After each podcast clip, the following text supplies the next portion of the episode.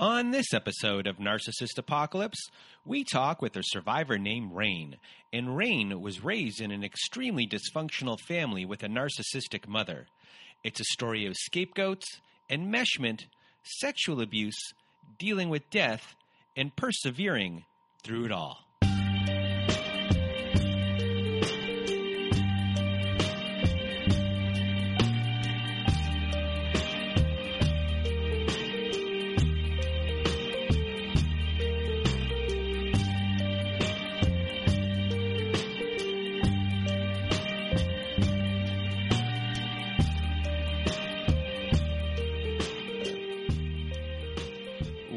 Welcome to Narcissist Apocalypse, everyone. This is a podcast that gives a voice to survivors of toxic relationships.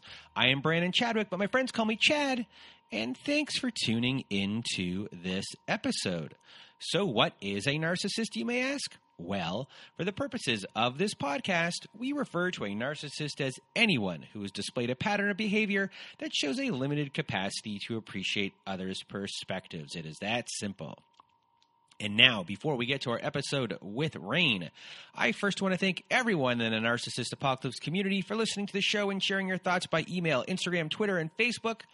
Also, a reminder if you have not left us a review on whatever podcast service you use Spotify, Apple, Google, Stitcher, Castbox, etc., etc., please do leave us a five star written review as it helps out the show a lot when it comes to rankings. Now, if you've not been to our website recently at narcissistapocalypse.com, please do go there if you want to be a guest on our show. Top of the page, it says, you know, be a guest on our show. Click on that little button, takes you to a guest form. You fill out that form, it gets sent to me. We have a back and forth. Eventually, we'll make up a recording date and we'll go from there. However, another way to be on our show is to go to narcissistapocalypse.com to be on our letters to our narcissist compilation episode. On the side of the page, there'll be a floating button that says send voicemail. You press that button, records up to five minutes. You need another five minutes, press it again after you're done. You need another five minutes after that, press it a third time. We are collecting these letters for our Letters to My Narcissist compilation episode. And if you don't want to read the letter yourself and you want me or my old pal Melissa to, re- to read it for you, please do send an email with the letter to narcissistapocalypse at gmail.com. Now, other things that are going on at our website at narcissistapocalypse.com slash courses, we are now offering high conflict parenting courses. And we have partnered with an online parenting company, and many of the courses we are offering were created by Bill Eddy. And if you listened last year to our episode with a divorce lawyer named Helen, you'll know that Bill Eddy is an expert in dealing with these individuals in court, and he's now helped create some parenting programs and courses to help you through divorce and to help you support your and help to help support your children too. These courses are the most widely recognized courses by family courts across the country. So if you want to support the show and are looking for guidance, please do go to narcissistapocalypse.com slash courses. And guess what, everyone? We are also now associated with a co-parenting app, Our Family Wizard. With our Family Wizard, your schedule, expenses, and communication are contained within one app so you can solve shared custody challenges faster and without confusion. That means less conflict and more energy to focus on your children. Our Family Wizard has powerful tools to document your parenting time, reimbursement requests, payments, exchanges, and more. We will leave the link to Our Family Wizard in the description of this show. Let's see, what else do we have here for you today? Our Patreon, on our Patreon, everyone, at patreon.com slash narcissist apocalypse. Yes, we have uh, shows that have never made it to air. We have follow up guest episodes. We have pop culture episodes, but we also now have support groups on our Patreon. Every Saturday night and every other Wednesday, we are running support groups. So if you guys need support, it's only five bucks a month. You support the show. There's a support group for you. Great group of people. Hello, all you support group people out there. You know who you are. Uh, we had a great time on Saturday night. And what else do I got here? I think that is it. Uh, before we start the show, you know, there's a lot of talk in this episode of uh, sexual abuse Uh, there is discussion of uh, pedophilia as well. So these are trigger warnings for anyone that won't be able to handle that. Um, it's not really graphic, but you know these things are are mentioned. Um, there's a couple instances where um, you might uh, find it upsetting, but uh, I really want to thank uh, Rain for uh, being on the show with me and sharing her story. It's an important story to tell. I know it's going to help a lot of people. So, um, thank you, uh, Rain, from the bottom of my heart, for being on this episode and doing this with me and sharing your story. And now it's time for the show. I'm going to get out of my way and your way because I am rambling. Here is my episode with Rain.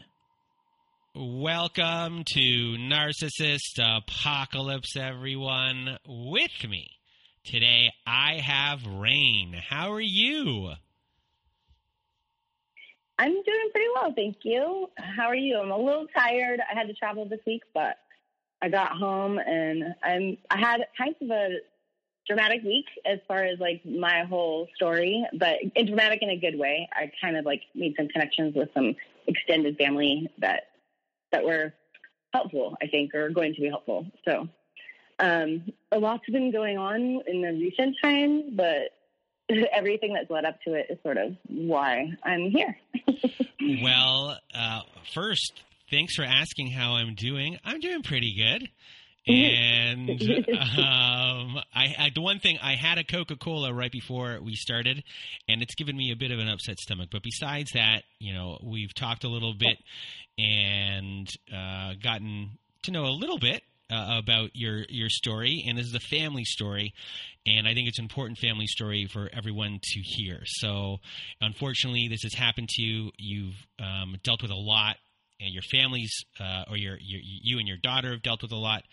Uh, so I just want to thank you for being here uh, to tell your story. I know you're going to help a lot of people. And uh, without further ado, I'm going to stop rambling. I'm going to get out of my way and your way, Rain. The floor is now yours. Okay. Uh, well, I guess sort of the whole synthesis of this is that I definitely have a narcissist for a mother, and that's created a really toxic relationship between me and her from always, from when I was very young. Um, I just, I did not jive with her. I did not like how she was, and she did a lot of outrageous shit, but acted like it was just normal, I guess. And uh, yeah, not a lot of people in the family seem I, I think they kind of understand that she's well, how she is difficult, I guess. Um, angry, I don't know, reactionary, punitive, but just sort of uh, that that kind of messed me up. Like sort of on the outside, my mom looks normal, I guess, but she's really kind of very difficult to deal with, and I felt that way from when I was a very young child. So that toxicity with that relationship kind of spread or it's I, I, the source or it's connected to a lot of dysfunction then because she's a narcissist. She treats her kids like uh, I, there's a lot of like splitting. So she favors one, but also kind of cripples him in a way. And then I'm kind of a scapegoat and always have been, and like kind of outsider. Um, I identify as my father's only child. Like I am the only product of my mom and dad. Um, from what I know, my dad was a pretty cool guy. He, I mean, he was uh, present in the home, but I don't really have a lot of memories of him. He was not very present. I know he was ill at the end. He died when I was about to turn 13.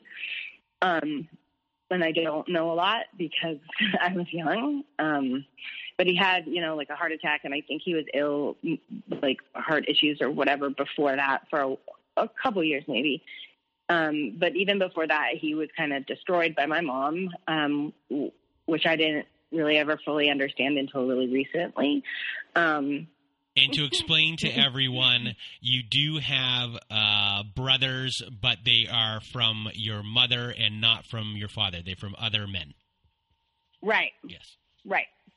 Yeah, I have two brothers who are um, from like my mom's first marriage, first husband, and um, then there was a brother who kind of he's actually connected to my dad he's he, he was like orphaned and he was my dad's best friend's younger brother and he kind of had nowhere to go and my dad's friend couldn't really take him. I don't know. My dad um and my mom like let him come live with us when he was like a teenager. But that's when i was born. So for me he was always just in the family. But he's not related really to any of us. Um but my mom still treated him bad. Um which and you know told me lies about him. Um so anyway, my dad got his PhD. Um, and then what happened was, and I didn't understand this at the time at all. And my mom told me completely opposite things, but he was offered a job teaching out of state, um, you know, kind of across the country from, uh, Cali- California. It was, I think he was Kansas or something, somewhere in the Midwest. And she wouldn't, like, she wouldn't let him go, didn't want him to go. So he kind of like she torpedoed his career. And then as I was growing up, she sort of told me, you know, kind of how he was just like couldn't get a job in his field kind of thing. Like, oh, he's just this English PhD that can't like do anything. But, you know, he had opportunities that she didn't let him take. And that's on him. I kind of had to come to terms with like I'm a little bit angry at him, but um I mean, screw her, take me and go. so she was sowing the seeds of doubt uh, in you after the fact, after your dad yeah. died, that your dad was incompetent of sorts. Yeah, but it's. I mean, it's a lot worse than that. Okay. Um, then, then in when I was, I know that I, when I was in daycare, kind of as this all was going on, I was molested there. I do remember a woman coming to our house and talking to my mom, and that's sort of when I got told this story because the woman was coming to apologize or whatever. She was the the spouse of the guy. It, it was a weird thing, and like I said, I don't really remember it, but I do remember uh, as a kid just being kind of I don't know. I was aware of sex and and I had weird issues with like uh, I didn't want to like ask to go to the bathroom. There was a time when I was like peeing in my room, and my mom like came in and she was like all upset, and she said like, "You're worse than an animal. Like animals don't even do this." But I think I was just kind of like having some weird anxiety issues as a young child, and I don't think anybody noticed. You know, they knew what had happened. And then actually, right after that, when I was about six, I guess my family moved for a year. My mom and my dad ran this because my dad couldn't get a job, right? They ran like this group home for boys, like teenage boys. And when I was living there that year, for sure, I remember being in this like fort thing or something. There's like a big property that the house is on, and there was like ten guys there or something, and me and like my parents and some other like staff or whatever um, it was weird. It was a weird time because I just started school that year, but I moved to a new place. It was bizarre. I do remember being out in this like, sport thing and like taking all my clothes off and telling this boy to take his clothes. Or no, I told him to take his clothes off, and he told me to take mine off. But then I, I didn't in my memory. But then like I don't have any memory of anything after that. So I know that was weird because he's like 16 or something. But, oh, these kids are like damaged too, like for Christ's sake. Um, and I remember one other one like pulling out his penis once, like, and there was a couple others standing around. It was weird. And I told my mother that at the end of the year when we left. And she got mad at me and said, like, you can't like put yourself in that position kind of thing. Like, and so I just, I think that's all, that stuff, early stuff is all kind of connected um, like what happened in the daycare and then what happened like next year and like all of the weird bathroom anxiety. I, I don't really know, but there's some stuff in there. um, and my mom gave me a bad message early on, which is that I can't trust her, you know, or she gave me the message that I can't trust her because I tried to, I was telling her something and she, uh, you know, I was six years old. Um, so that was weird. And then, oh, and when I went to daycare after that too, I had a lot of separation anxiety, and I remember as a kid, she used to kind of like goad me about that. Like, oh, you were so clingy. You were so clingy. You were so clingy.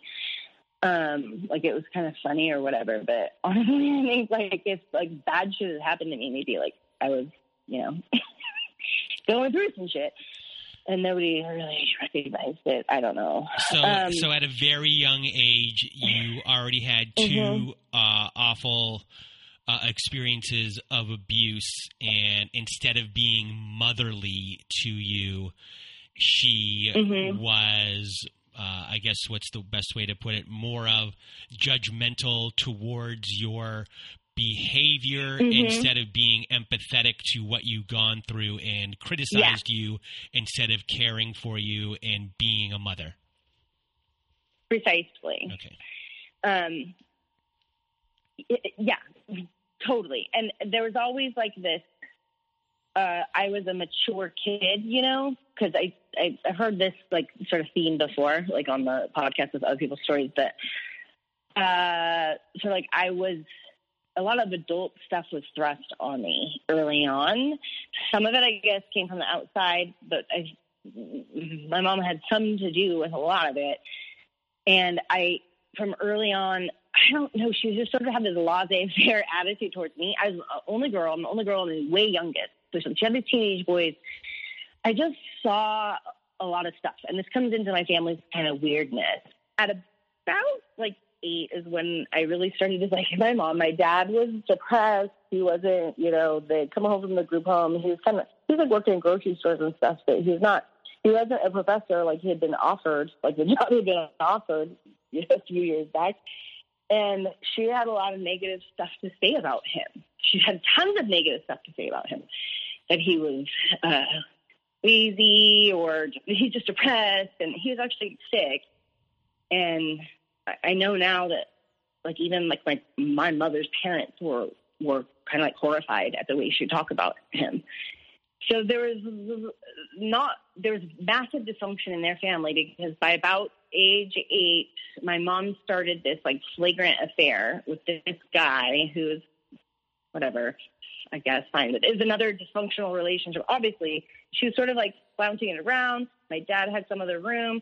She had her own room, and she'd have this guy over he was not a creep or anything, but he was just kind of like an idiot, and she totally treated him like an idiot. And so this guy is now around, and my dad's getting sick, or, and um, then he died. Um, it, like I said, he'd been sick, and I don't really understand all of it, but he died. Um, and I don't think my, I mean, there was no, it was just my mom didn't really skip a beat. Like she had this other guy. She sort of acted like she was grieving for a while, I guess. But I, now that I see what it really is like to someone you really love, you know, I don't know what she was doing, and she didn't really seem to be too concerned with me, honestly. Um, they, she sent me to counseling, but like she sent me to my dad's counselor. Like that felt weird, and I don't know. I I didn't have anything to say to that woman. um, sorry. So this guy, yeah. Uh, all of a sudden is hanging out at your house, who your mom is mm-hmm. kind of keeping around. You have no idea what really their relationship is like. Your dad um, is most likely kind of beaten down by her and doesn't put up yeah. a stink about this guy who's all of a sudden hanging out there. She's getting something from this guy. She's putting him down. So obviously, you know, yeah. he's willing to be abused. Um, now, eh, you're unfortunately your your dad passes away. Your mother's grieving is non-existent, and this other man has somewhat just taken uh, the role, or is is around and willing to be abused by your mom, and he's just there. Yeah, and I mean, he was not around in any way. Like he wasn't any kind of like stepfather figure, or anything but he was around and he was like nice enough or whatever. And like he had a daughter that was my age. I kind of knew her in school. Yeah, I remember once we walked home from a school dance together to like, go to her apartment and like my mom and her dad were like sleeping together like in the living room, like on the floor or whatever, uh, on like the pull out couch, whatever. That was like his room. Um, and we were just like, what the fuck? and left. Um, and so yeah, there was all of that happening around the time that my dad died, and then a year after he died, I would have been turning fourteen, and she had some other like ex boyfriend. It was like a guy she was dating before she met my dad, and so my brother's been he's always been like presented as like a family friend, like always. Um, he was kind of like hanging around again. It's my birthday, and I remember he gave me like a really cool bike, but I did really like like and used. Um, but he also I didn't know this man. I didn't know this guy at all. Like I knew who he was from like family stories or whatever. I never met him, and I had just lost my dad a year before, and it's my birthday again. And he gave me condoms and the the movie Nine and a Half Weeks, which is is like a, a old movie from the eighties with Kim Basinger Mickey, and Mickey Rourke and Kim Alec Baldwin, I guess. Yeah. Oh, Mickey Rourke. Okay. Mickey Rourke. Yes, I was young at the time. I never watched the movie actually, but I remember when it came out. Um, and I knew what that was about. You know, like I I was already pretty. I was savvy about all this stuff anyway, but like I felt like super weird about that. Like, and my mom knew that. I mean, she was there, you know. I mean, I don't even remember. I remember it happening. I don't remember the exact moment or whatever. I was probably So- horrified. So before Um, before this happened, what is your relationship like Mhm. with your mom? You know, you're now 14 years old here. Your hormone hormones have kind of kicked in. You're a teenager. Uh, are you butting heads in a big way with her? Like, wh- what's kind of going on? You know, let's say Yeah. between the age, like between the ages of five and 14. How did your relationship with her progress and then just get worse? Well, I just tried to avoid her mostly. So again, back to like how I just uh, I was so mature. I could she would always say like you you would put yourself to bed as a kid, like which is true. Like I didn't have any. There was no structure, and so, honestly, like I probably I didn't need it, but um, so maybe I wouldn't have wanted it if I had it. But So your so, your mom is very neglectful.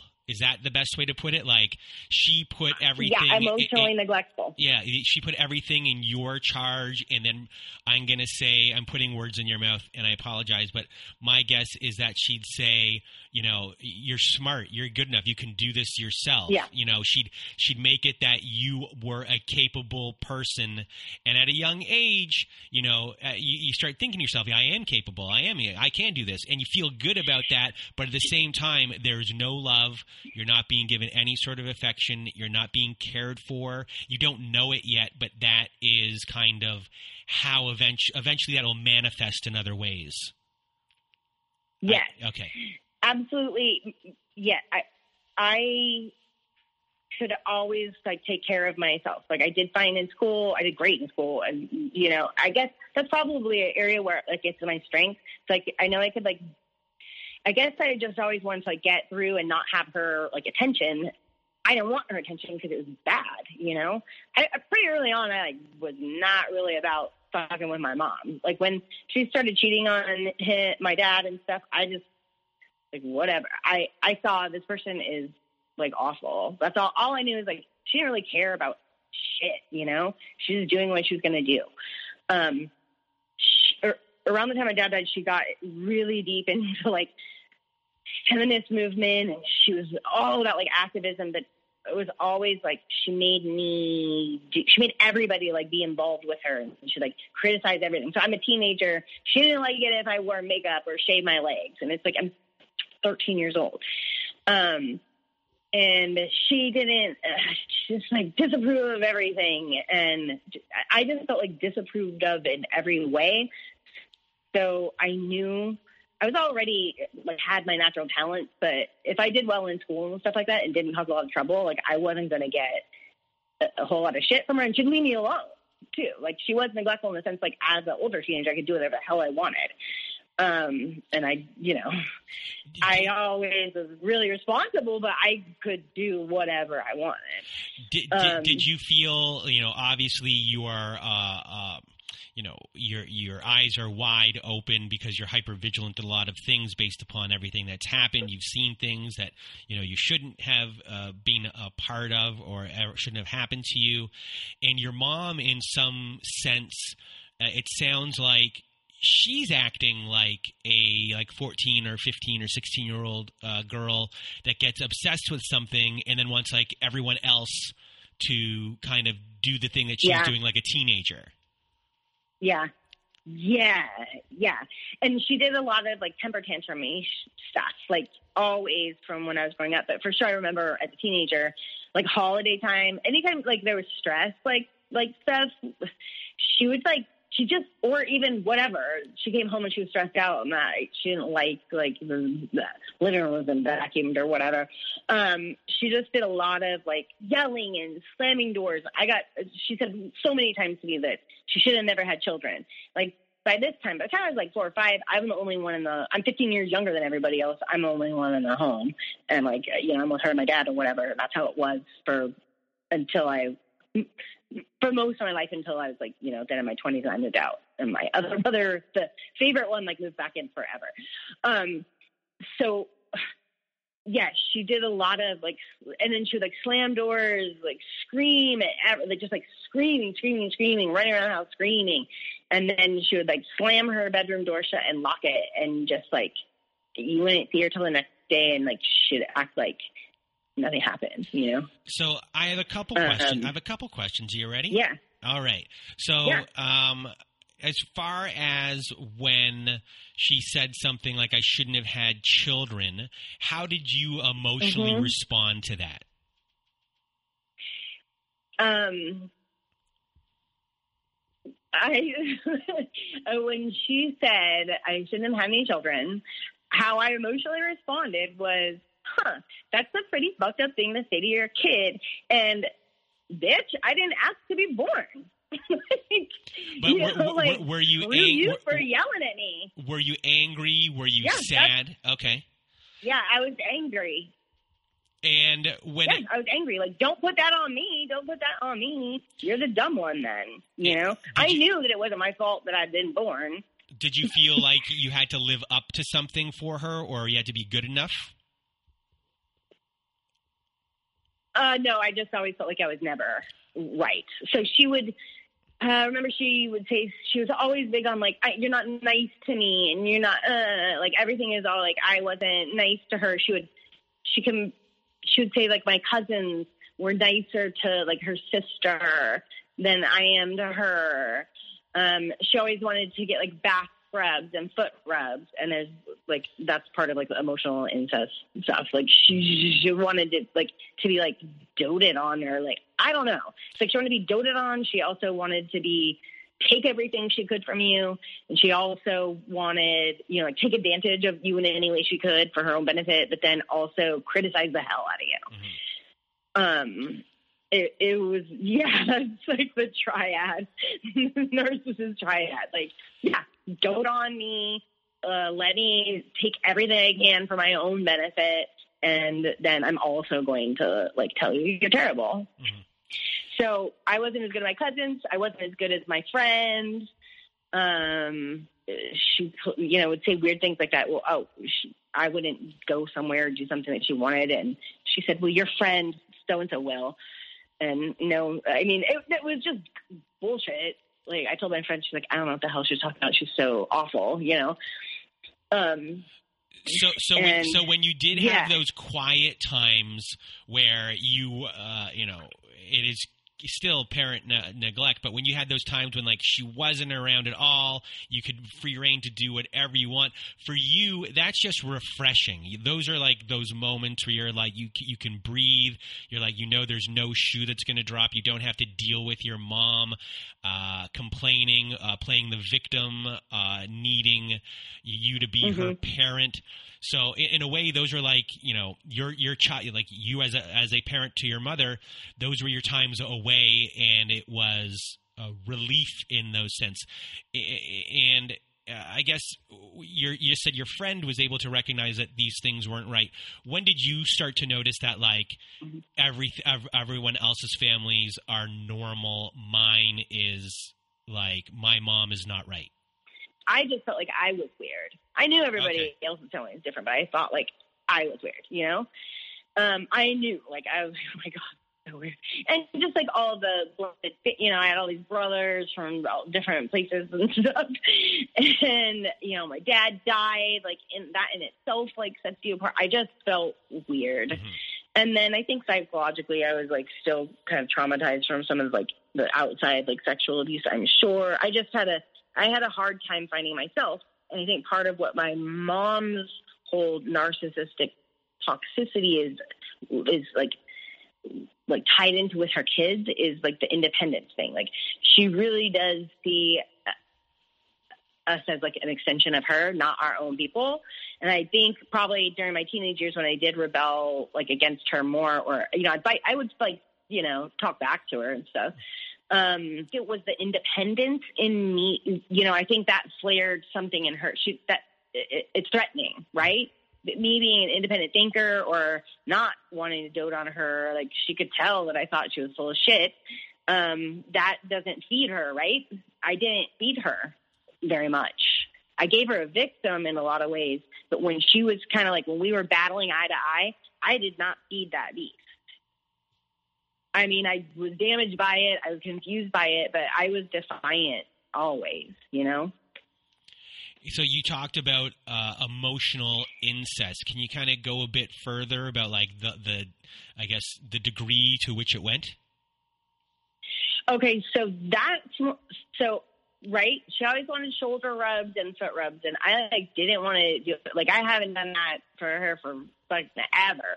I was young, but she would have my older brother, the oldest, do it all the time, and they over time, he was always like the favorite. I guess he was like her oldest and the boy. I don't know. Um, and no matter what, like he, he never like he's kind of a loser. Not to you know talk too bad about him. I feel bad for him in some ways, but he sort of played. He he made a deal with the devil, and my mother is the devil. And the deal was she's not going to do like she won't come down on him and try and crush his spirit like she does to me but she'll just crush it in another way, which is like he's like her lackey.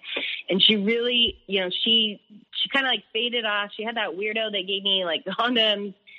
She still saw the other guy that she originally started cheating. Uh, you know, my dad was like until I was in my teens or even like twenties, but that's after that she basically like married my brother um, he came home and he's basically been there his whole, almost his whole adult life. He's lived there with her. Um, and she really like coos over him and like she'd do his laundry and like iron his clothes and stuff. And she's not like that. She's a, that's, she's a feminist. She's like, that's all you guys do everything. I'm a little, whatever. Not to bag on feminism. Like, honestly, out of all of this, my mom didn't have all bad messages, just like her delivery was horrifying. So like whatever. Um, so she really doted on this one older brother and just the way she talks about him always and like he had no outside like he didn't have any girlfriends after like a very young age. He's just living with mommy and taking care of mommy and running her errands or she's like supporting him. He never like really made any he doesn't make any money he never had hardly like for a brief time he was a teacher which like that we'll get into later but he was kind of like your he is your um like stereotypical like guy in the basement like like guy living in his mom's basement kind of crap. Um and kind of weird like i said weird boundaries always like he'll kind of like wear a robe around that like ah is almost like splashing in a way, kind of, and he would like he'd like pee outside a lot. I remember like just weird shit. She he went on a trip shortly after my uh, husband died, and while he was, was like weeks later, while he was gone, my mother slept in his bed, and that that's not the first time. Like she like she'll go sleep in his bed when he's not there. Um, it, it, like you know she's missing a lover or whatever. It's just like it's really nauseating. I'm not the only one that you know. My other brother sort of noticed it too. He's a bit. Of, he was a bit of a scapegoat as well. He's a total piece of shit, but he was also a scapegoat. Um, it's just weird. It's weird. And she, you know, she totally supports him really financially. Um, and yeah, he's just his life is really bad right now, and we'll maybe get into that a little bit later because that's much more recent stuff. Unless you want to get into no, no, we'll, we'll, wait, we'll wait because yeah, yeah, um, that's like the seeds. That's sort of like the seeds of where we get like 20 years later. You know what I mean? Um, the the foot rubs and the like he's just like the golden child. I, I I don't know. I she just like lights up when she talks about him. It's weird. It's weird because he is kind of like a doofus. and he's not a bad guy, but like, I mean, well, he is a bad.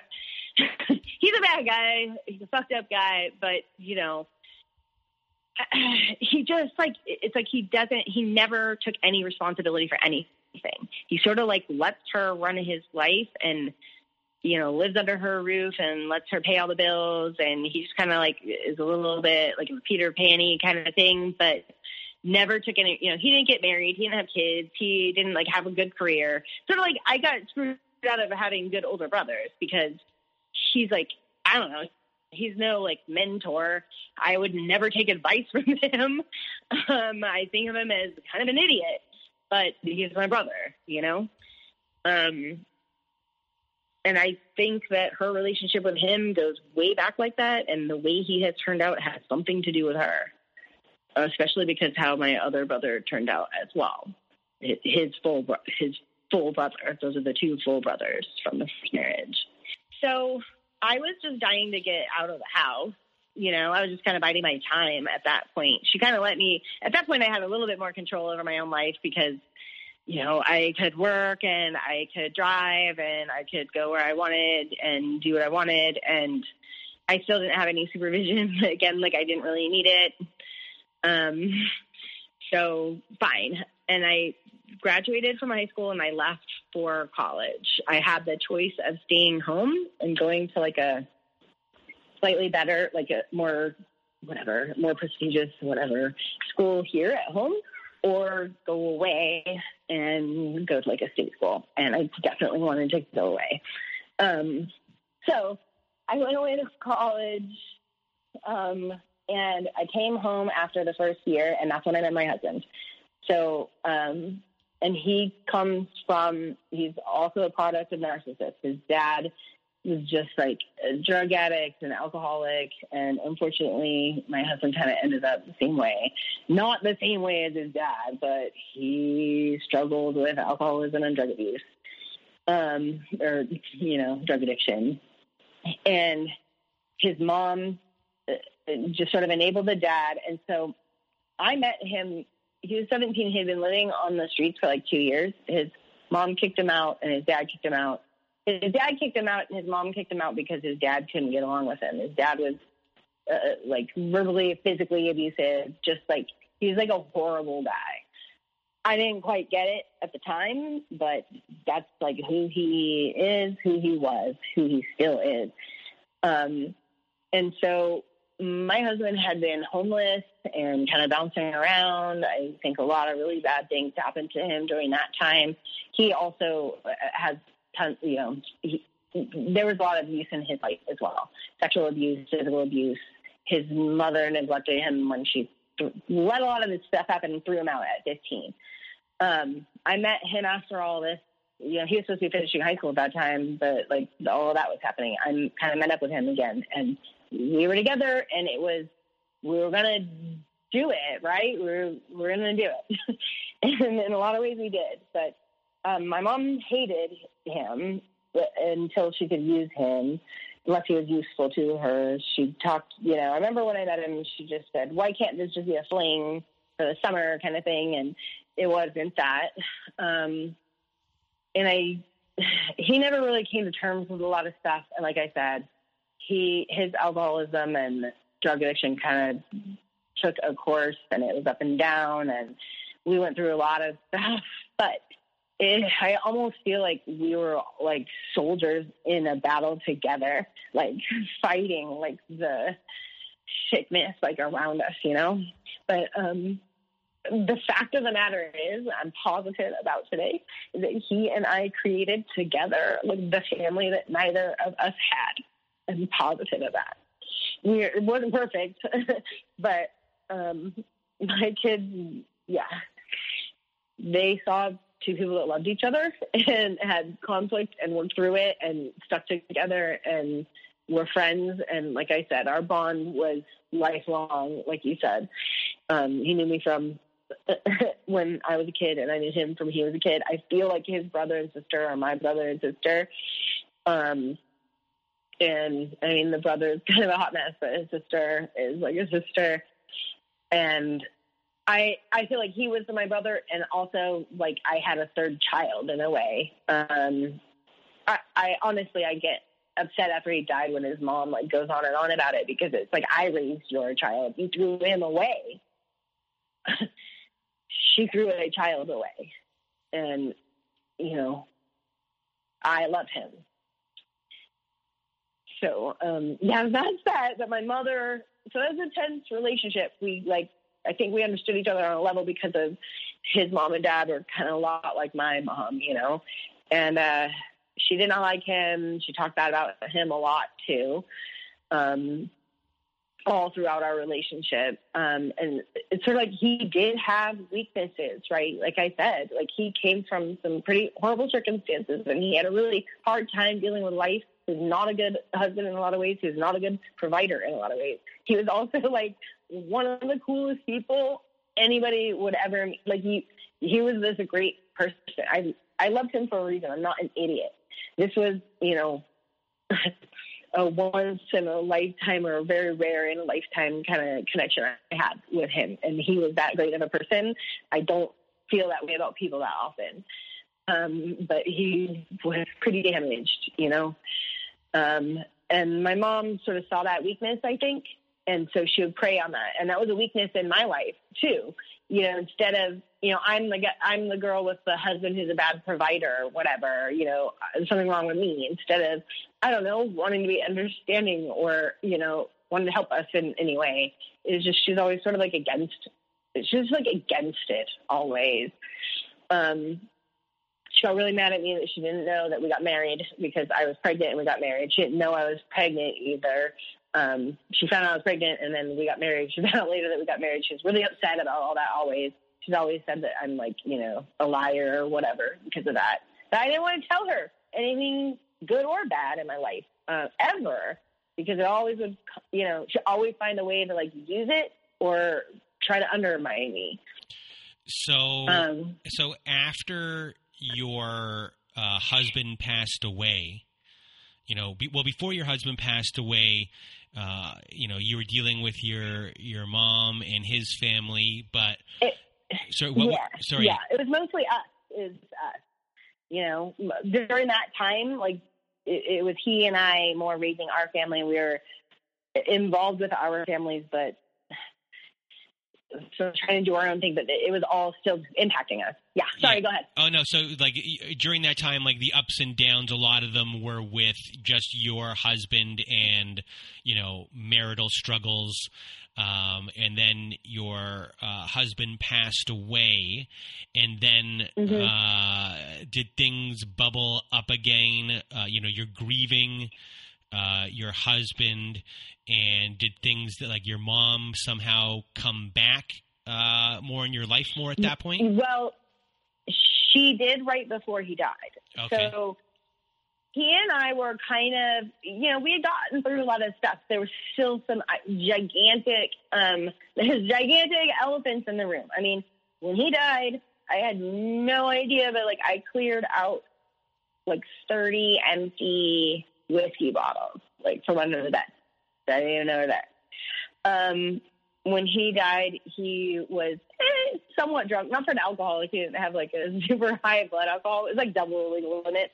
And he had fentanyl and Oxycontin in his system. Mm-hmm. So he was like a regular, he was an alcoholic and a drug addict. Mm-hmm. But he was functional. And he was still, you know, we still liked being together and like he loved our kids and he loved me and I loved him. Um, and we were doing pretty good. You know, we just, we were doing our thing. We were not as connected with my family because what happened was he had a pretty good job there at the end. Um, he he actually got a great job that they called to tell him he got a week after he died. But he was in a different job at this point. He was doing pretty well, and he went to get uh, his electrician's license, and he did really well, and he got it. And it was about three months later that my mom approached us and said she wanted us to help her do this, like trying to build a second house on her property. It's not, I know it's something she always wanted to do my two brothers were living with her at that point, like in her house, which is kind of old. And she wanted to build a brand new house for them to live in. And then my family would move in to pay the mortgage and it would all be great. Like I had a disabled brother, one of my brothers was disabled at that point. Um, and it was like physically disabled she was kind of taking care of him and I don't know, it'd be better for him and good for the kids, whatever. The schools are close by, all that. I, I guess I don't know. We got swindled I I thought that I'd spent enough time kind of on my own, independent, and my mom had some level of respect for me. And you know, we did this thing. My she wanted my husband to because he had his electrician's license and he was you know friends with contractors and he had the, you know experience with that. She wanted uh, you know take out a loan and pay his friend, a contractor, to do this home build, and then you know my husband could do the electrical work and all, you know he did a lot of it. They all did like it they both did a ton of the labor, but you know, my husband did the electrical stuff. And so, you know, she got a really good deal on a really nice place that was kind of, you know, custom made for her by people she knew, right? Family, family and friends. And we moved in and, you know, my kids were there. We were there. We were living in her old place. I actually had to move my brother out, the golden child, the one that she really, really babies and favors and sleeps in his bed. Oh, by the way, I had suspected that he was watching child pornography from the time I was about like 25, less than 25 years old. Uh, because of like certain like sounds and things I would hear from his bedroom, I was like, this, this motherfucker is like watching child pornography. And I told my mother that 25 years ago ish. She didn't listen. She didn't care. She acted like her eyes glazed over, honestly. Um, fast forward, whatever. He is the one that is the golden child, and he wouldn't even move out of his bedroom. He's going to move into the new house that we had built him, and he didn't even move out of his slobby figure. He's like a total slob, like just like still. And I had to actually, like me and my husband actually had to like physically move his stuff out of his room when it came time to like move in and the new place was all done. And my husband was disgusted. He just like gutted the whole thing and like spent some more money on like just making that room better for us. Um, so we moved actually into my mother's house and she pulled some of her shit initially. I remember just like it was her house still, even though we lived in it and we were paying the mortgage and we are paying the bills. Um, it, it was just she, you know, she wanted things her way. When I went out to put up curtains in the bathroom because the bathroom like window like looks out into my two brothers' bedroom windows. She said she felt violated by me that I wanted to put a curtain in the bathroom that like was ours anyway. Um, it, it, she's just real weird. However, I have to say my husband was this huge buffer. I, I don't know why. I don't know if it's her. My mom's thing with men um, she saw him as useful to him. I think she was just trying to use him. He could fix everything that she needed in her house, and you know, he, she was, I think, eyeing on having him like do a lot of stuff for her living there. Um, and I would, you know, pay the bills basically. And so after he died, that buffer that he provided, because like he really saw her for who she was. He saw me for who I am. I really trusted him, even like if he interacted with her he made it easier for me to deal with her in a lot of ways. And when he was gone, it was like all bets were off. Um, she uh, immediately kind of started in on me. Um, so I, I had a friend that had come like the first day after he died, and she was sort of helping me contact people and uh, get a hold of, um, you know, like a cremation service and uh, she spent the night at my house. And so it's not even 48 hours after my husband died. We woke up and my friend was there. And my mother pulled me aside and she was upset. and she said, "What is she doing here? You know, like what's this? You know, what's going on?" Kind of thing. I don't. I don't even. I was just like dazed still, and I went and I told my friend. Luckily, my friend's like a little older than me, and she's kind of hip to narcissism, and she kind of confronted my mom and um, took me outside and said, "This is horrifying that this woman has just done this to you." Um, and then it got worse because my husband and my uh, youngest kid had taken a trip to see his brother in Hawaii, and they brought home a puppy. my brother-in-law had like a litter of like accidental puppies, pug mixes, and they brought a puppy home. And so about three weeks after my husband died, my mother pulled together my two brothers that were living in the house that my husband built to berate me about this puppy and how am I going to take care of the puppy and they don't want to have to do anything to take care of this puppy and I, you know, you know, I, I'm just like terrible and I've created this problem. I better solve it and I'm awful.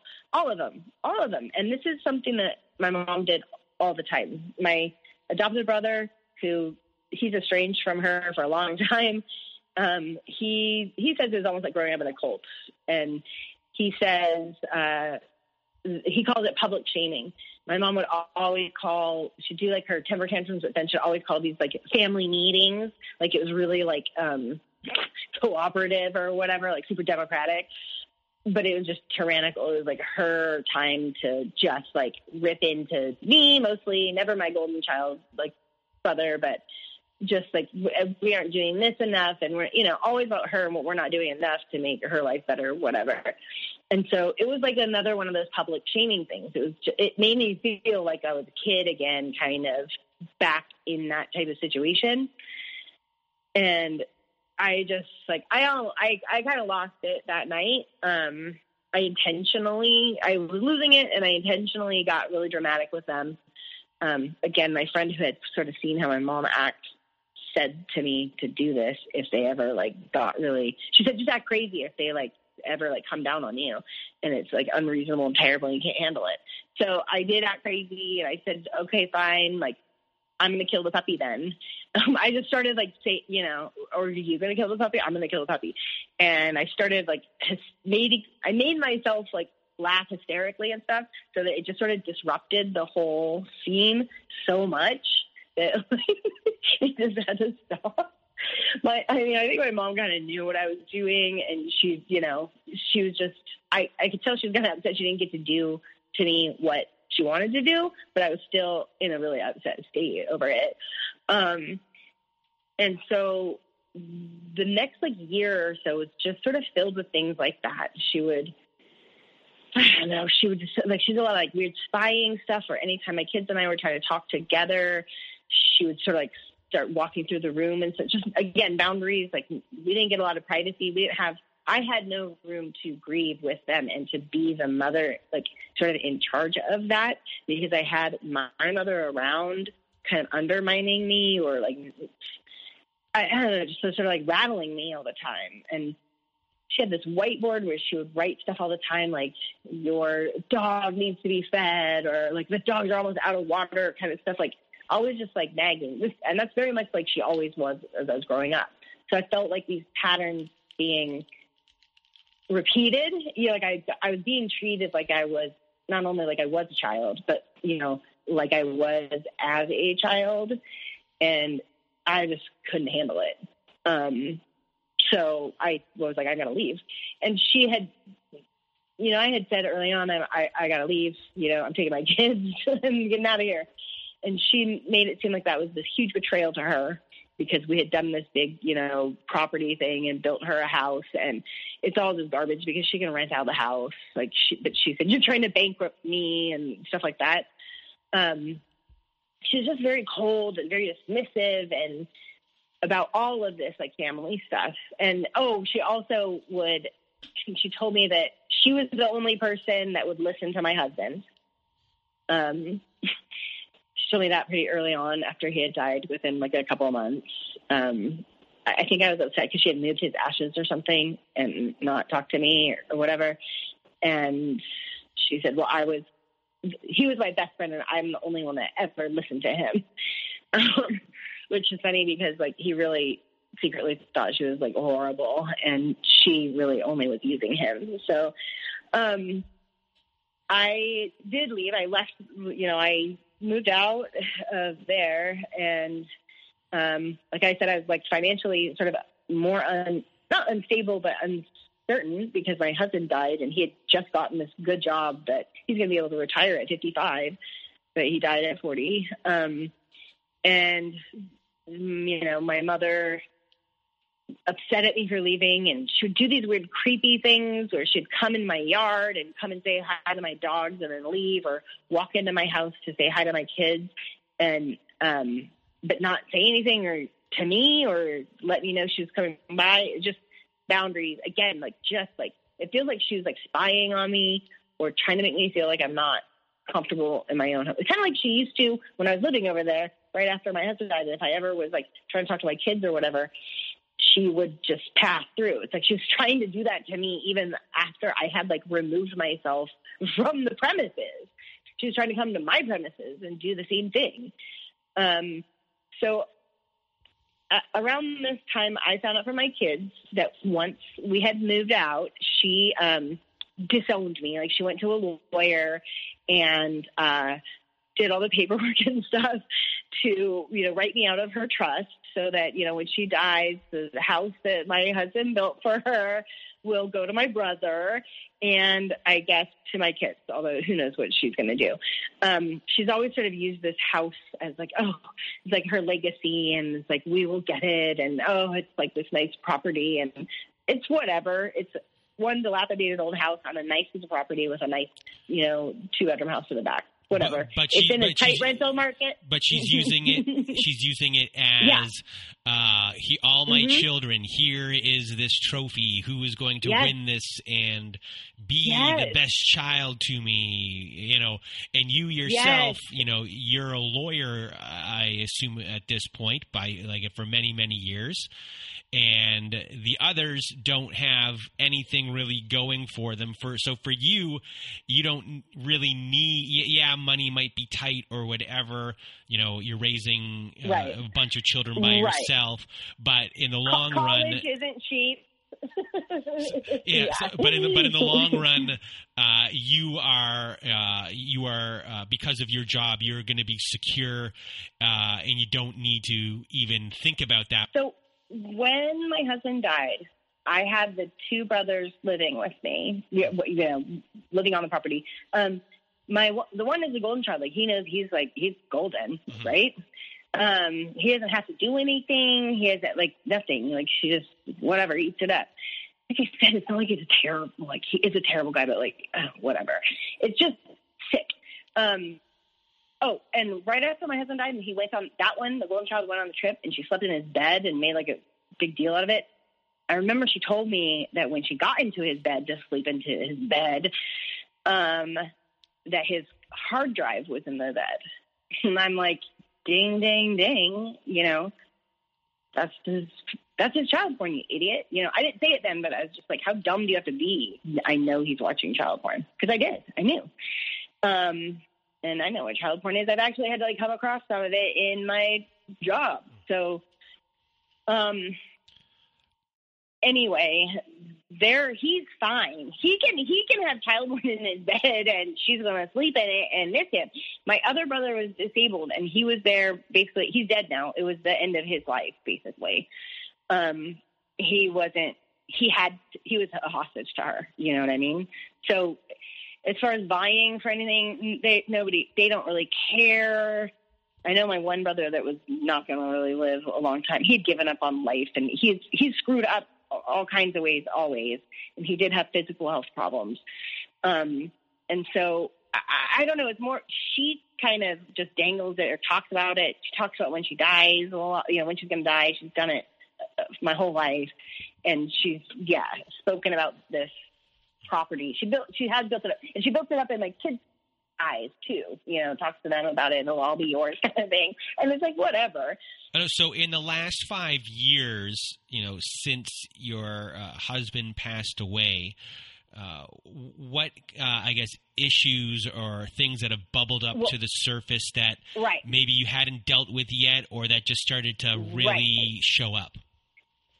Right. So this is kind of the the path of the last five years. He dies. It gets very unbearable with her and them there, and we leave, and she's creeping around. And um, I found out from my kids that she had disowned me because I was joking about it. Because I mean, it's not like I didn't see it coming, you know. Um, on a level, I didn't believe that she would go that far. I really didn't. But it's not like the idea hadn't. I, I mean, my friend who had seen my mom be such a jerk was like, she's gonna like, she's gonna write all of you out because she can, you know, and she can, you know, make a big deal out of it.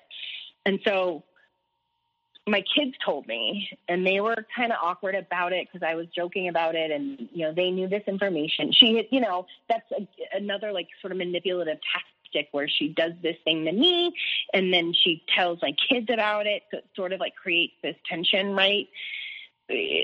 She's Between using, she's using my your kids? kids as pawns Yeah. and as flying Oh. little flying Oh, monkeys, and and they have no idea. all the time. Yeah. Mm-mm, mm-mm. And I mean, they they kind of are hip to her shit. Like my daughter is a little bit like me. She's sort of, she, they both liked her when they were young and stuff, but uh, they kind of see what she does. She told my my oldest once that she was glad that my dad was dead, so that she didn't, so he couldn't see what a bad grandchild he had because you know my my child wasn't like doing what she wanted or whatever at that point and my kid was like 12 and so my kid remembers that and like the, and they've heard me say you know she's a crazy asshole you know? Um so they get it but you know it's still putting them in the middle and she sends them no, nasty notes. She's a nasty note writer. I've gotten a lot over my life and she'll send them letters.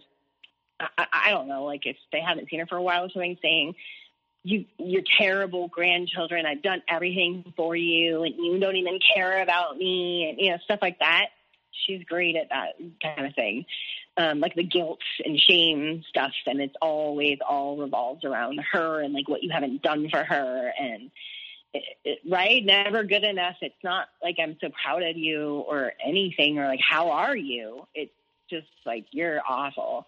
Um, so I don't like it when I see her do it to my kids because you know it resonates. You know, it makes me feel bad. That it makes me feel responsible for the fact that she's you know abusing them too. Um, but like I said, we have a good. Re- I did what my mom couldn't do, which is have a decent relationship with my kids. And so we talked about it and stuff. And so they told me that. And at that point, I wrote her a letter. I didn't even want to talk to her. I was so pissed. And I asked my brother, the golden child, he confirmed she had done that. And so I wrote her a letter and said, Don't come near me. This was like two years ago now. Don't come anywhere near her. Don't come to my house. Like, stop coming over to my house and stalking me.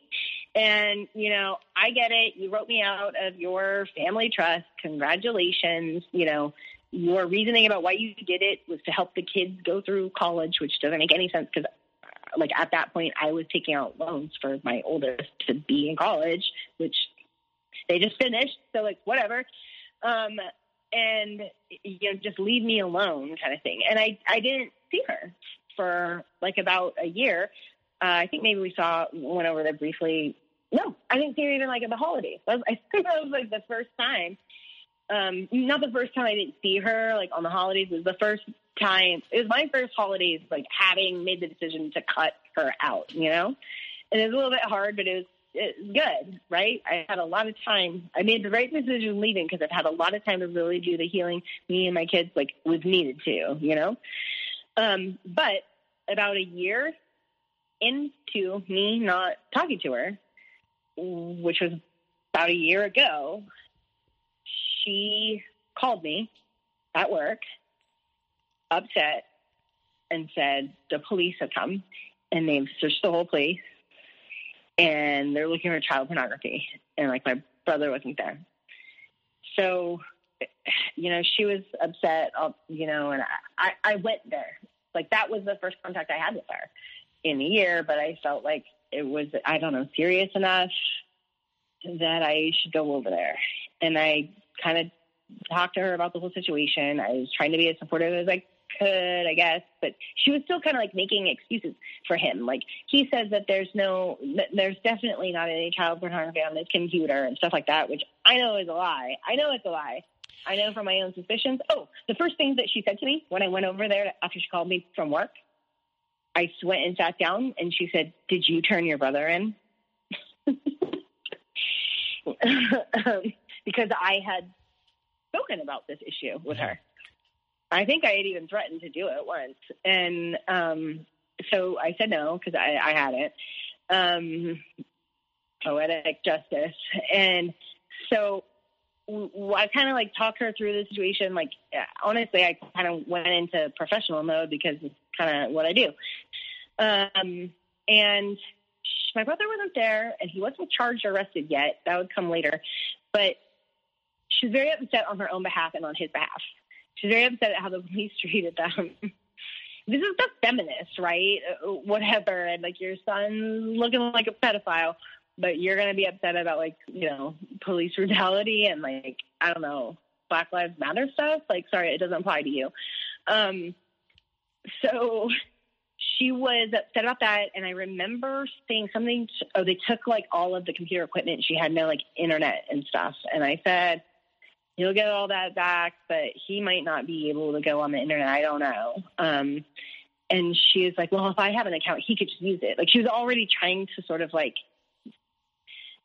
minimize any consequences or whatever, right? Like make it easy for him. Or, you know, she was talking about breaking the law, really.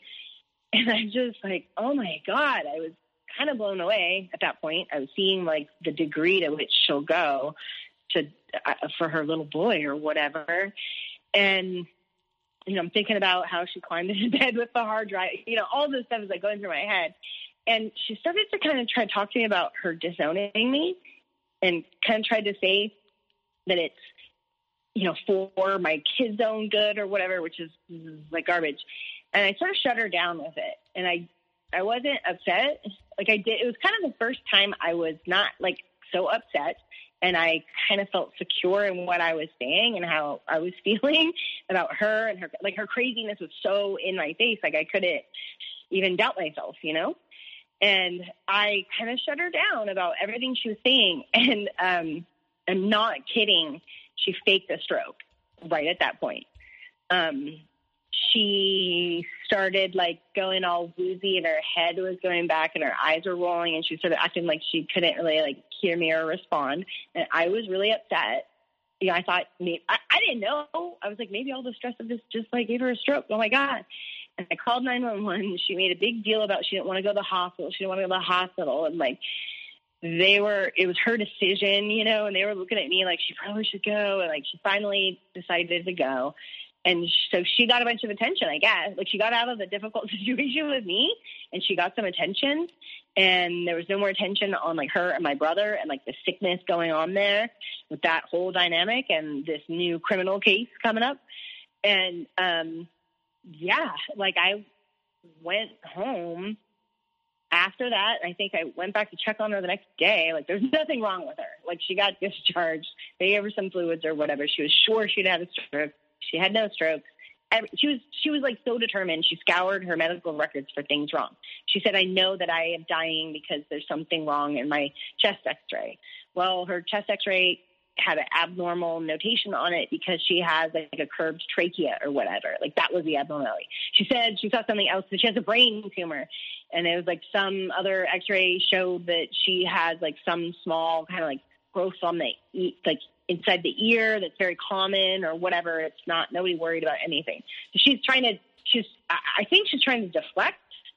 The next day she was like laying on the floor and she, in her bedroom and she was like I'm dying, you know, and she wasn't. And um, so I I had like that weekend with her. It was like you know pedophilia and cops and hospitals and fake strokes. And I went home like the Sunday night, like that whole weekend, sort of it was Friday to Sunday, it was just this blur of craziness. And uh, I was talking to my kids, like, oh my God, you know, what's happening. It's so insane. And I said to them, I was like, you know, I always like kind of like had this suspicion about my brother and like, you know, me and your dad, like me and your dad were always like kind of like vigilant about it. Like we, because we had said to them before, like just like you know, look out for your uncle. and um, they were like, yeah, no, I know, and it's kind of crazy. He is weird, but no, no. And then later on that night, my uh, youngest, my daughter, came to me and said that um, the other brother who had died actually had been molesting her uh, when my mom was supposed to be like babysitting her after school. I think my mom would like maybe like leave and go do whatever, do, do stuff, and like leave her with my brother, the disabled one, who he died like a year after my husband died, and that was kind of after he died. I left, um, and so I guess my child felt safe enough, you know, at this point, and this whole stuff was triggering everything. Um, and yeah, so that was like a year ago that it all kind of fell into my lap. How deep, like all of the dysfunction and the destruction goes.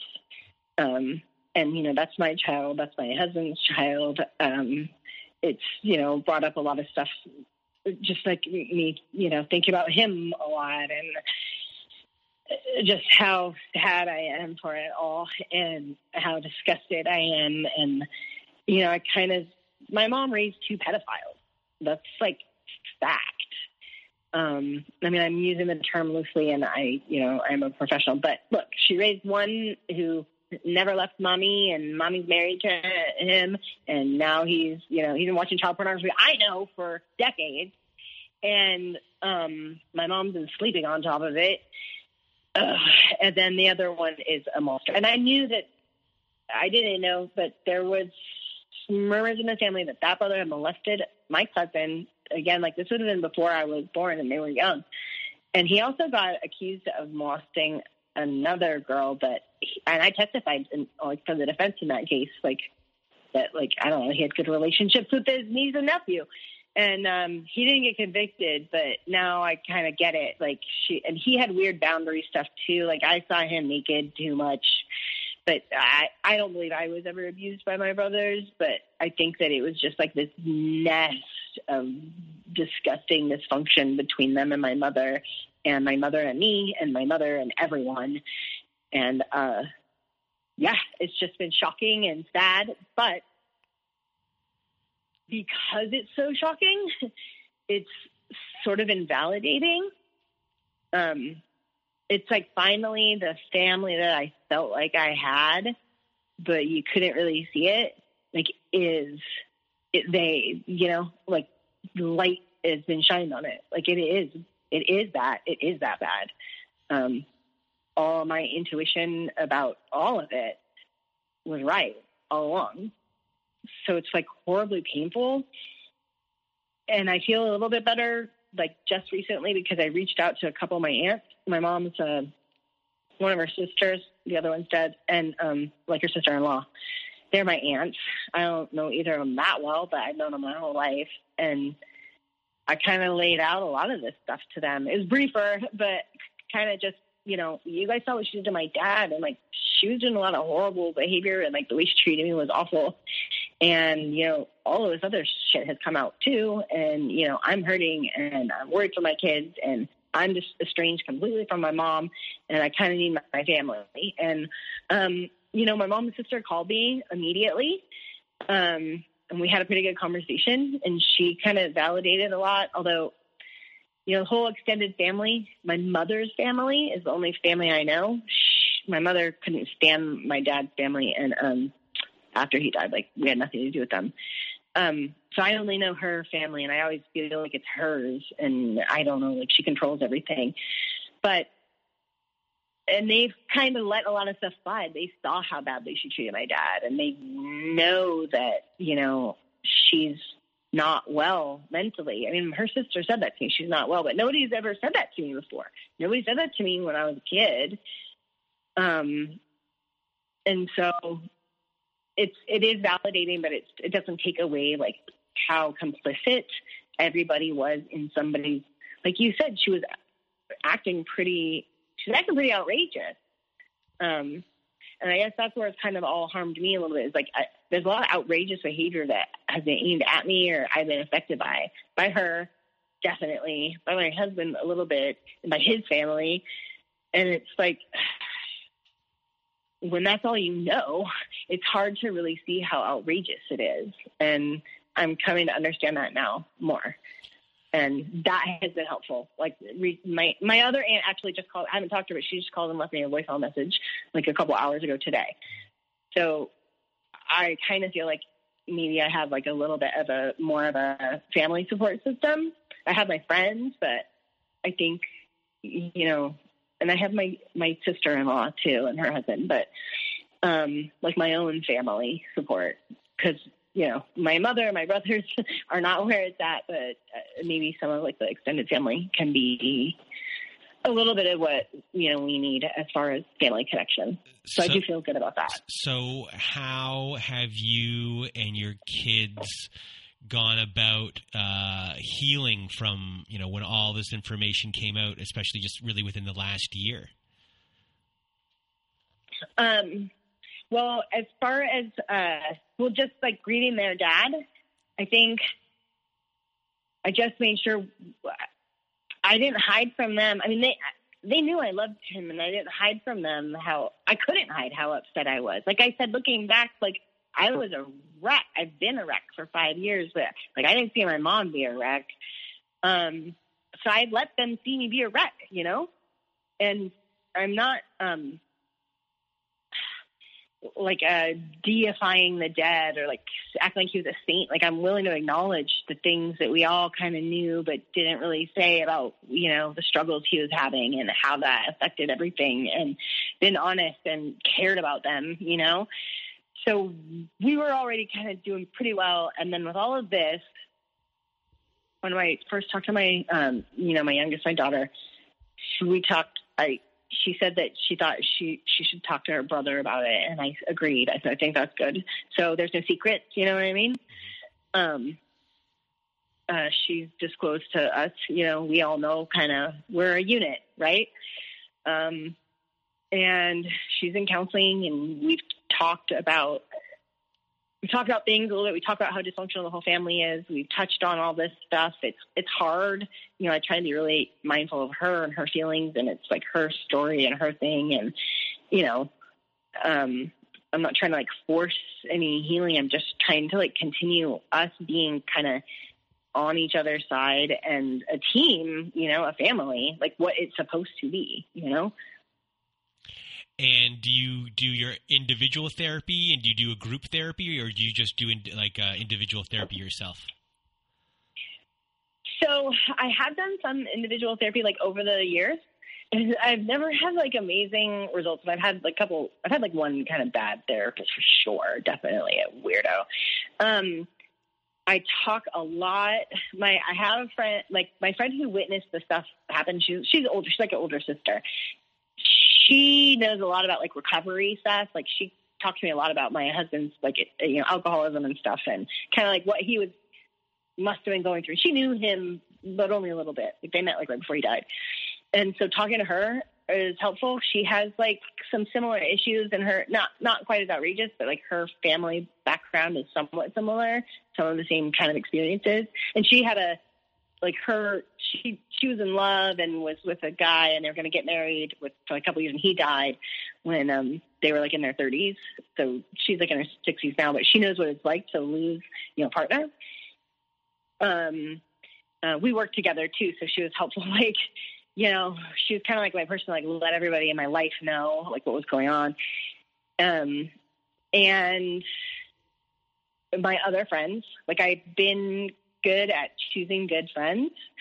Um, it's hard as an adult, like when you're out of school and stuff. I floundered a little bit in life, but I, luckily in my 30s, you know, kind of right before all of this went down and I needed it, I kind of, you know, got a really good core group of friends. My other friend that I've known since, you know, we were kids, I'm still friends with too, but, um, and some, I did some grief group therapy, like after my husband died um, which is helpful. Um, and read some books and stuff, you know, like on narcissist mothers and um, kind of trying to understand a little bit more myself, like where I am in all of this and how this has affected me and how I think about myself. And, um, you know, I think that my, I have kind of a negative view of myself. unreasonably, you know, and so trying to like build myself up to myself a little bit, um, take care of my kids, you know, and uh, also listening to podcasts. Honestly, um, I listen to a couple different ones, like this one, and I mean, there's different ones. I even like storytelling podcasts, just when people tell like, you know, when people talk about themselves and I recognize it, it makes me feel better, you know? And um, so I think actually I might have heard about your podcast listening to another one. I think maybe you were a guest on it. Oh, I have and no I idea. was like, oh, narcissism. um, Paul Gilmartin and um, Mental Illness Oh, Happy yeah, Hour. yeah, that, I, I listened to that. I feel like he either talked about it or Oh somebody no, was on it. I've never. I've never been on that podcast. If I was on that podcast, I'd have a lot more listeners. well, I feel like that's where I heard about yours. really? So I don't know. oh, Maybe. Oh. I, the, I, there's a connection in my mind for sure. Um, maybe somebody mentioned it or something. I don't know. Um, yeah, that's a good podcast. That's helped me a lot. Just listening to other people talk about their own struggles, because some of this stuff is very. A lot of people have anxiety. A lot of people have like difficult family relationships. They're not exactly like mine. Um, a lot of people have self doubt. you know, a lot of people struggle, even if on the outside it looks like you know you're functioning. Um, stuff is hard, man. It's really, really hard to look at like all of the bad things in your life. You know, even if, well, in in my case, you know, I don't feel like I have a lot to atone for. Um, you know, it's, I like atone to myself really for like doubting myself or thinking badly about myself. Um, I did a pretty good job with a pretty lousy hand, and um, you know, my husband and I did too. Like I said, I, I really am coming into realizing that we we did create something as imperfect or whatever as we we are. Um, we created something that we did not have, like that we lacked. Like, you know, my you can tell that my my children were not raised by someone like my mother. And she would tell me, like when I was young, like just you wait and you'll have a teenager and it'll be awful and they'll hate you. And, you know, it's terrible. You have children, they hate you and stuff like that. Um, and that's not really the case. like it didn't happen that way. I've never had real big struggles. There's been issues and kind of my husband had more to do with some of that. Like he and my oldest sort of butted heads. They're both males. And my husband was just not equipped, I think, to have like a, a teen. He hadn't dealt with his own teenage trauma. And I think it was hard for him, triggering in some weird way, to have like a teenage son. And I did not like that dynamic. And I was trying to, you know, help that. You know, I, I, I was always trying to be a good uh, wife and mother. You know, I love these people, they're my family. Um, and so I guess, I guess like I, I, I'm really recognizing actually that I have a healthy relationship with my kids, and it's a little bit hard for me because I never had that. I never had an example of a good marriage, and I never had a good example of a good parent. And so, being a good spouse and being a good mother kind of came naturally to me, but also being that it's almost like I don't recognize it. Like my kids will come and talk to me about stuff. I'm like, oh my god, like whatever. Like who cares? Like I don't know. Sometimes I feel like you know they're coming to me and just like telling me about their day, and like that's sort of I realize that's odd to me hmm because I would never do. I had no kind of relationship with my mother like that. Like we never did things together. Like enjoyed. She didn't enjoy my company. Uh, I mean, she amused herself in my presence by being mean to me or whatever. But you know, we never we never had that like kind of mom relation, mom daughter relationship where you know there's things we did together or whatever. No, we did things that she wanted to do, you know, and she just like controlled the whole thing. It had nothing to do with me or her enjoying me. And I literally enjoy my kids. Like I have that kind of relationship with my daughter.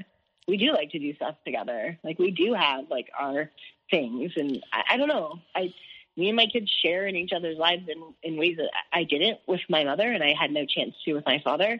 And it, it feels odd sometimes. Like I kind of have to recognize, like this feels odd to you because you like this is like nothing you've ever seen, you know.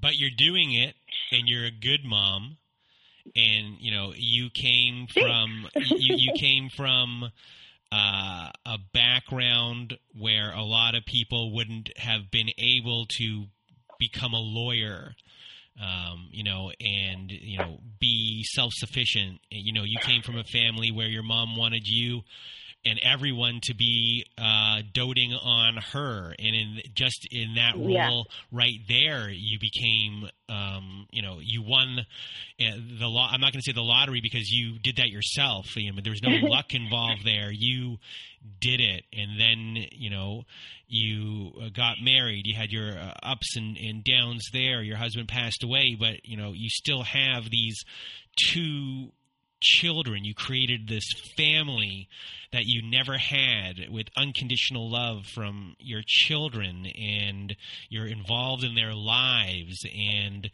even though it might feel weird, it's this thing that you were never used to, but you're you, you're, Mhm. you're you're getting to what you want, and you worked for it. Um, you know, it wasn't easy. You had uh, every every No. corner. There was something always around a corner to try and stop it from happening, but you still got to where you are, and you should be extremely proud of yourself for for you know fighting even though you know i say this sometimes because people listen and they don't get to where you are everyone is brave and tough for whatever they do but you know you you've gotten to this place Absolutely. you, you've, you've gotten to this place and you still have you know half your life left to have all these other things happen to you and to heal.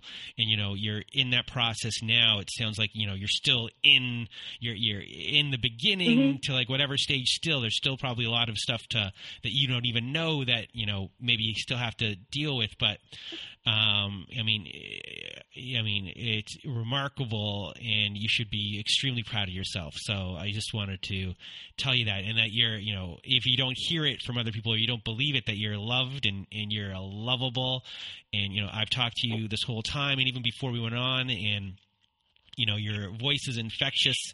So um, you know i'm sure you're a good friend to everyone. And you know just eh, that's uh, you know thank you for for being here and, and, and sharing your story Thank you for saying such nice things about me. oh well you're welcome It'd be- It's, um, it is.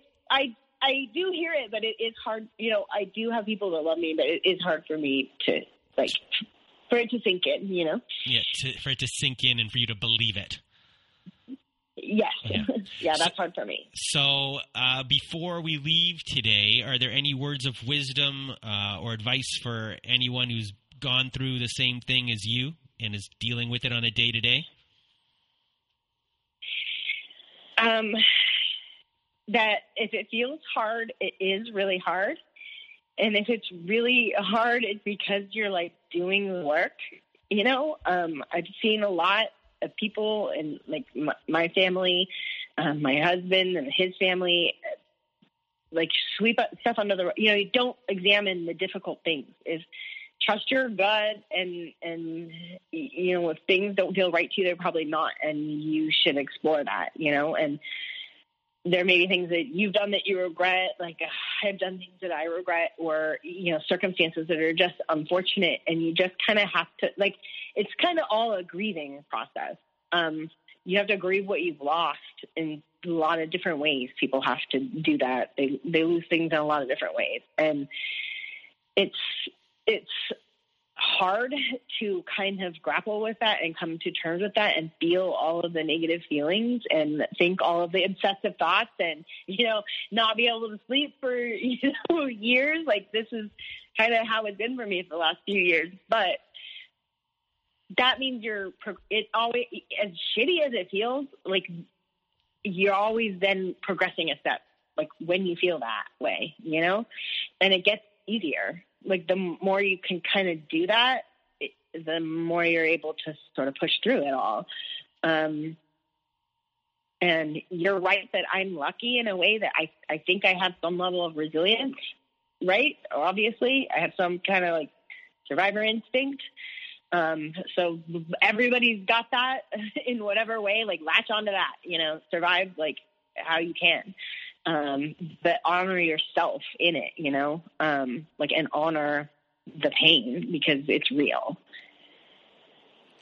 Well, Rain, uh, from the bottom of my heart, thank you very much for being here today and sharing your story.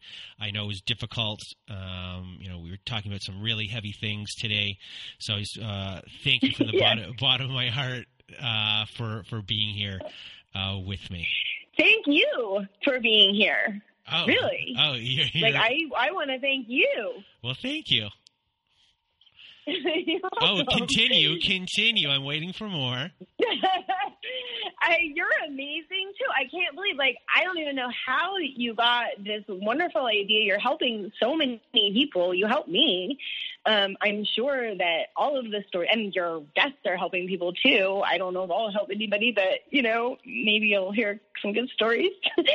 um, you help me, and I am so grateful for you, and I'm sorry for all the people who are courageous enough to, you know, tell their stories to you like I, I really mean it when I say like hearing other people's stories, no matter what they are, it could be about narcissism that like, you know, that, you know, resonates with me, but even just, you know, stories about people and their lives and their emotions, like it's healing for all of us to share these things. And no, this isn't, you know, in person. We're not in the same room. It's not a group of close friends, but sometimes, sometimes a stranger, you know, and their story and their understanding of you can be the thing that you need. You know, it, it, not everybody that's like super close to you can can really always fill all your needs. You know, no one person right can fill all your needs, and this is a great way I think for people to kind of like share their experiences and maybe either learn from each other's or at least know that you're not alone. You know. And you know, thank you. Oh, you're, well, you're welcome. And you're lovely, and your voice is amazing. I mean, you just you do this stuff like a pro. You're you're great. thank you. and, and, and while, while, while we're doing the thank you me, let's thank uh, one person that you mentioned in the email uh, if if she's listening, which is Ashley from the Ashley episode, yes. which, which resonated a lot with you. So, uh, if Ashley, if you're if you're listening to this, you know this episode uh, was inspired, you know, uh, by Rain. Listening to yours is a big inspiration for her to come on. So, uh, for everyone who's listening, who's been on the show before, just remember, you know, uh, there's so many people out there that have been inspired by you. You may not know it, but they are and they're changing their lives because of you. So for all of you, myself and Rain are are, are thanking you today. Yay! And, and that's it. So um, thank you, and uh, for everyone else who is listening, I hope you have a good night.